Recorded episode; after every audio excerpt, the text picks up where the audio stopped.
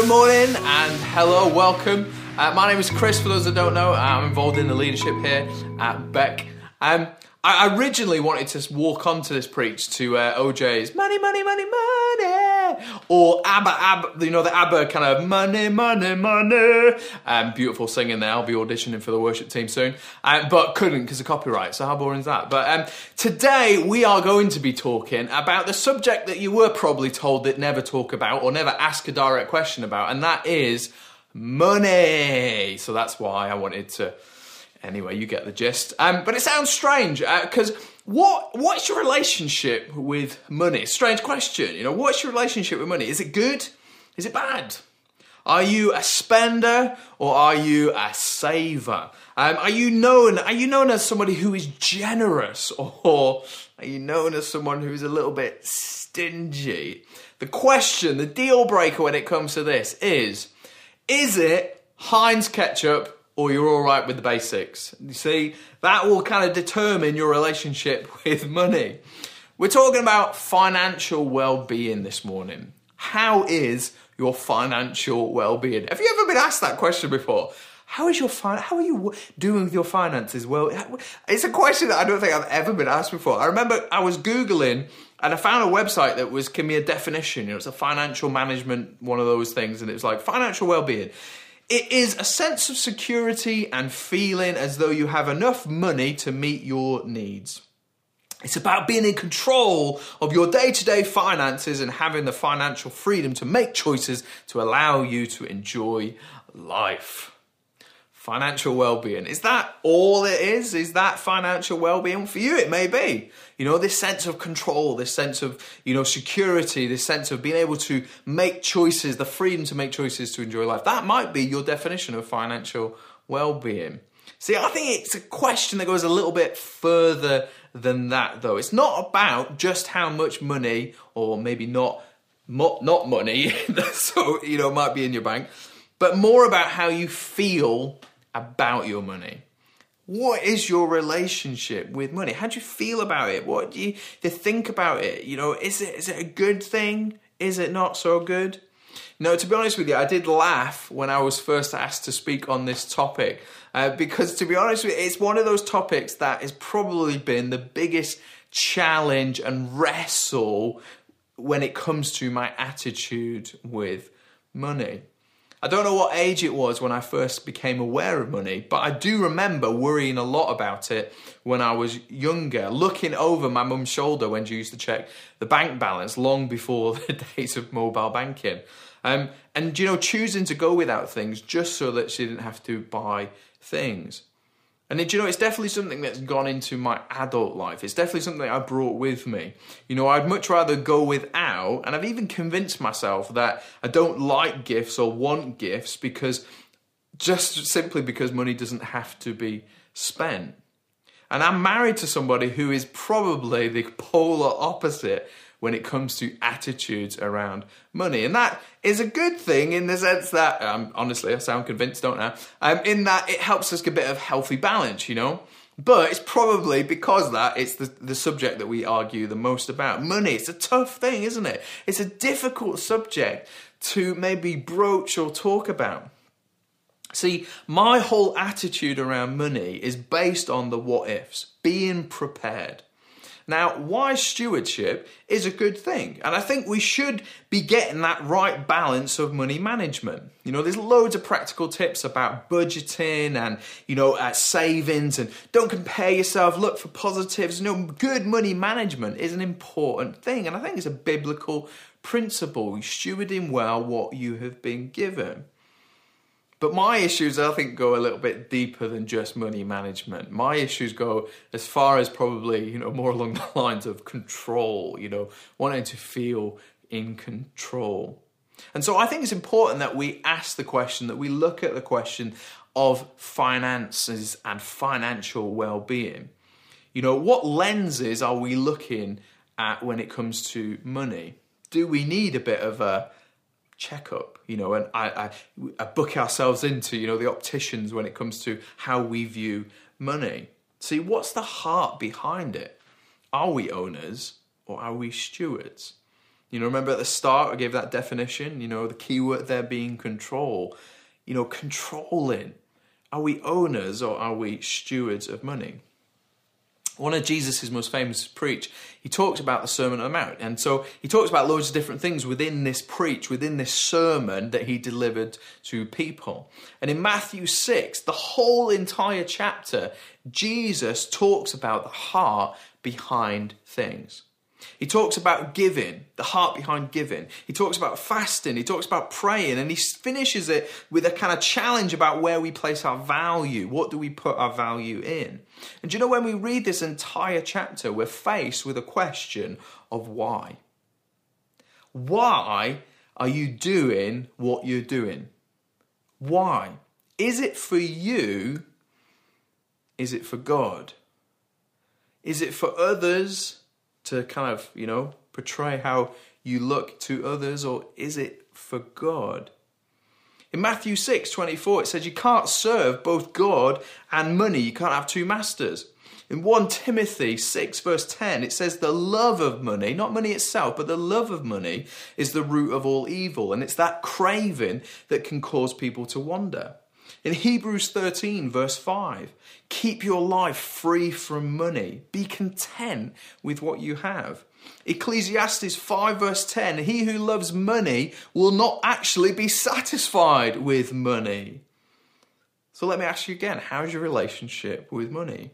What's the heart behind it all?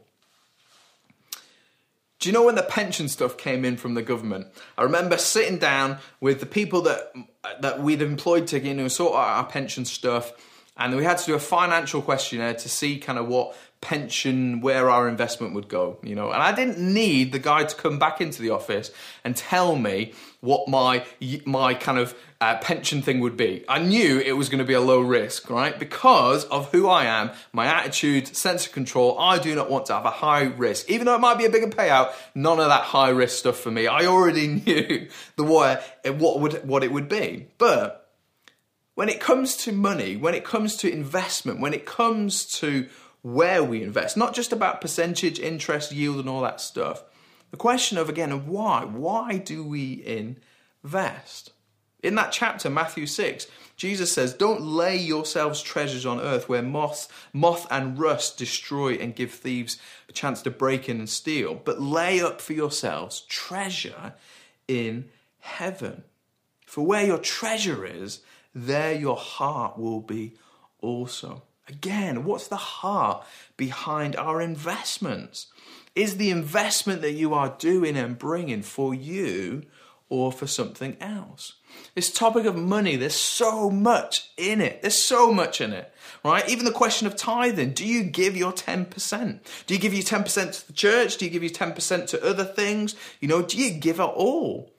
Now, I think personally, I would say I'm probably more of the camp where I bring my 10% to the storehouse, to the church, and they distribute, you know, in, in, in, in kind of their wisely godly insight, hopefully, right? That's, that's where I am, right? That's the camp that I am, I'm in. But ultimately, whether you agree with that or not, scripture's full, time and time again, of the need to give the need to take care of the needy. Even at the very beginning of time, Cain and Abel were told to bring an offering of their crop, a portion, a percentage of their crop to God.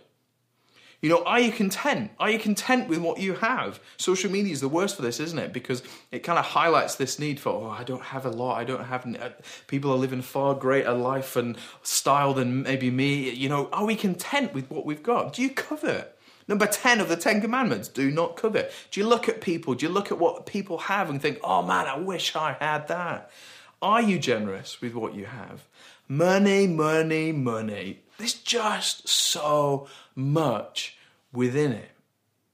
And ultimately, what you do with your money is between you and God. Do you know, as a kid, I watched a TV show called DuckTales. I don't know if you ever came across that quality, quality TV viewing.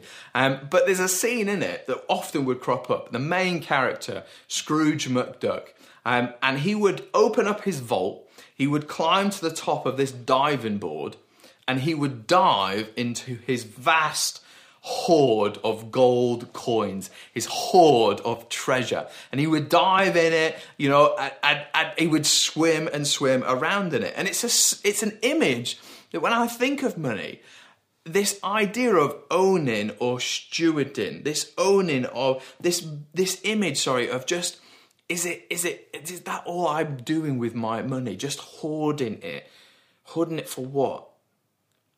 A rainy day? Well, I think again it's wise, you know. But that image of am I owning, controlling, or am I being a good steward of what God has given me? There's a theologian called Albert Schweitzer, I think I've said that right. Um, and he says if there is something you own that you can't give away, you don't own it, it owns you. If there's something you own that you can't give away, you don't own it, it owns you. It's challenging. See, I'm somebody that has seen amazing and miraculous provision from the Lord. I've witnessed firsthand when God has given me and my family exactly what we've needed and then some. And then some. In his generosity is given far much more. And the challenge again do I practice that in my own life? This has been a long journey for me and I'm still on it. You know, and the model of generosity, the model of giving, the model of financial well being, satisfied, content, happy in the giving, has been modeled to me by so many incredible, incredible people. But whenever I've prayed about it, whenever I've worried about it, whenever I've felt that sense of insecurity and uncertainty and not sure about stuff, whenever I've prayed about it, time and time again, God has given me the verses in Matthew 6. Matthew 6:33 Seek first the kingdom of God and his righteousness, and all those things will be given to you. And you know, it's taken me such a long time. Such a long time. And I even remember a point last year when I was praying in my living room and I was praying about this sense of money, worry, and all that stuff around it. And a song came on on the playlist that was playing in the background. It's called Make Room, and it's all about surrendering to God and, you know, and making room for Him to move. And I remember having this overwhelming sense of His presence. And I just broke down. I started sobbing.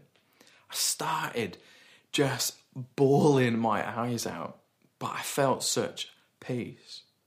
And you know, something shifted in my spirit, something changed, and I relinquished control. Control over lots of things, but control over money. I gave my trust to God with my future of my family, the future of my finances, the future of who I was and who I am. And something shifted major. And you know, it wasn't that long after that moment that we as a family really experienced breakthrough.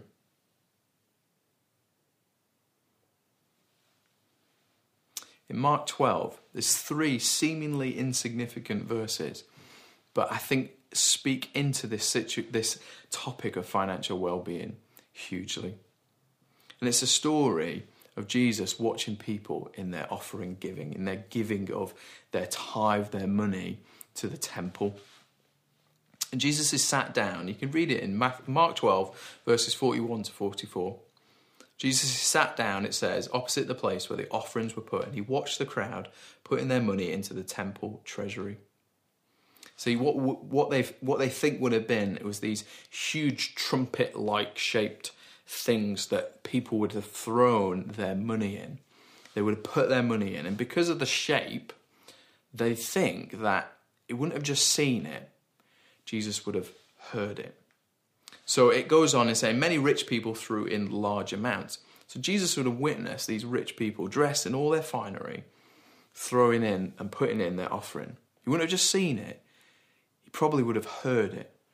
All those coins clinking down into the temple treasury. And then uh, it says a poor widow came by and she put in two very small copper coins. Jesus would have seen it, but he would have heard it. He would have seen this poor widow walking by.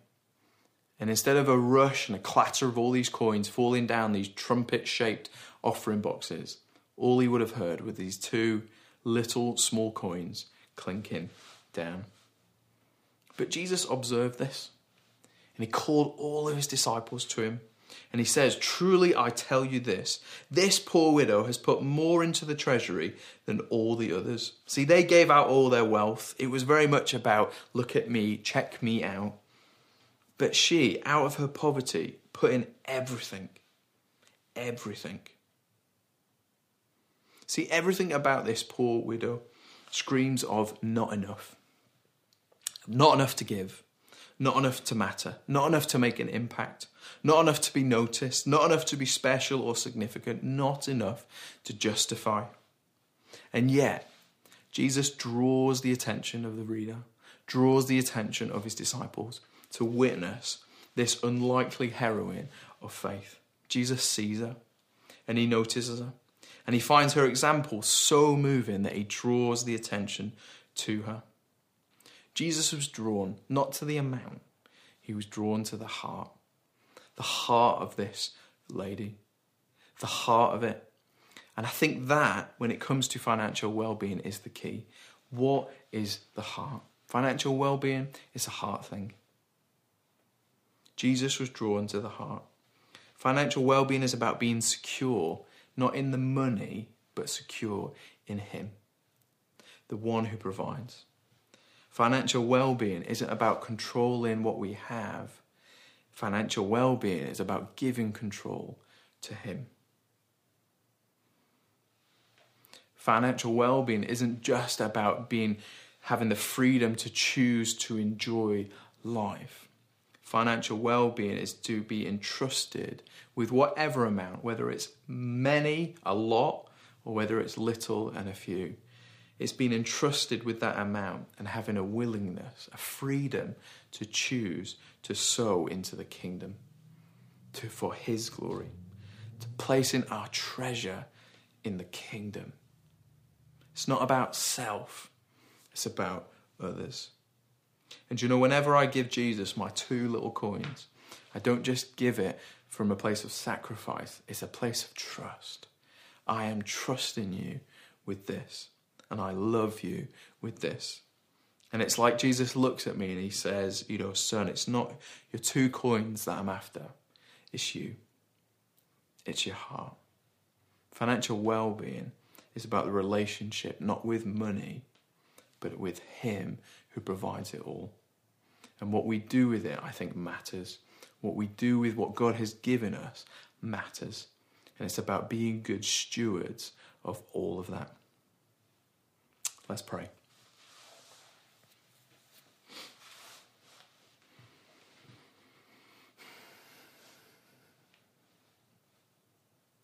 Heavenly Father, we thank you so much for all that we have.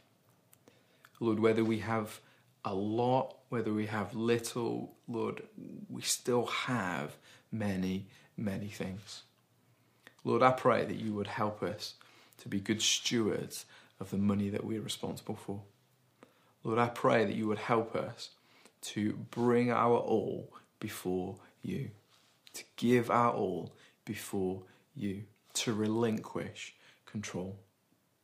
Lord, I pray for wisdom, Lord, when it comes to managing money. Lord, I pray for integrity when it comes to managing money. Lord, I pray, Lord, for all those things.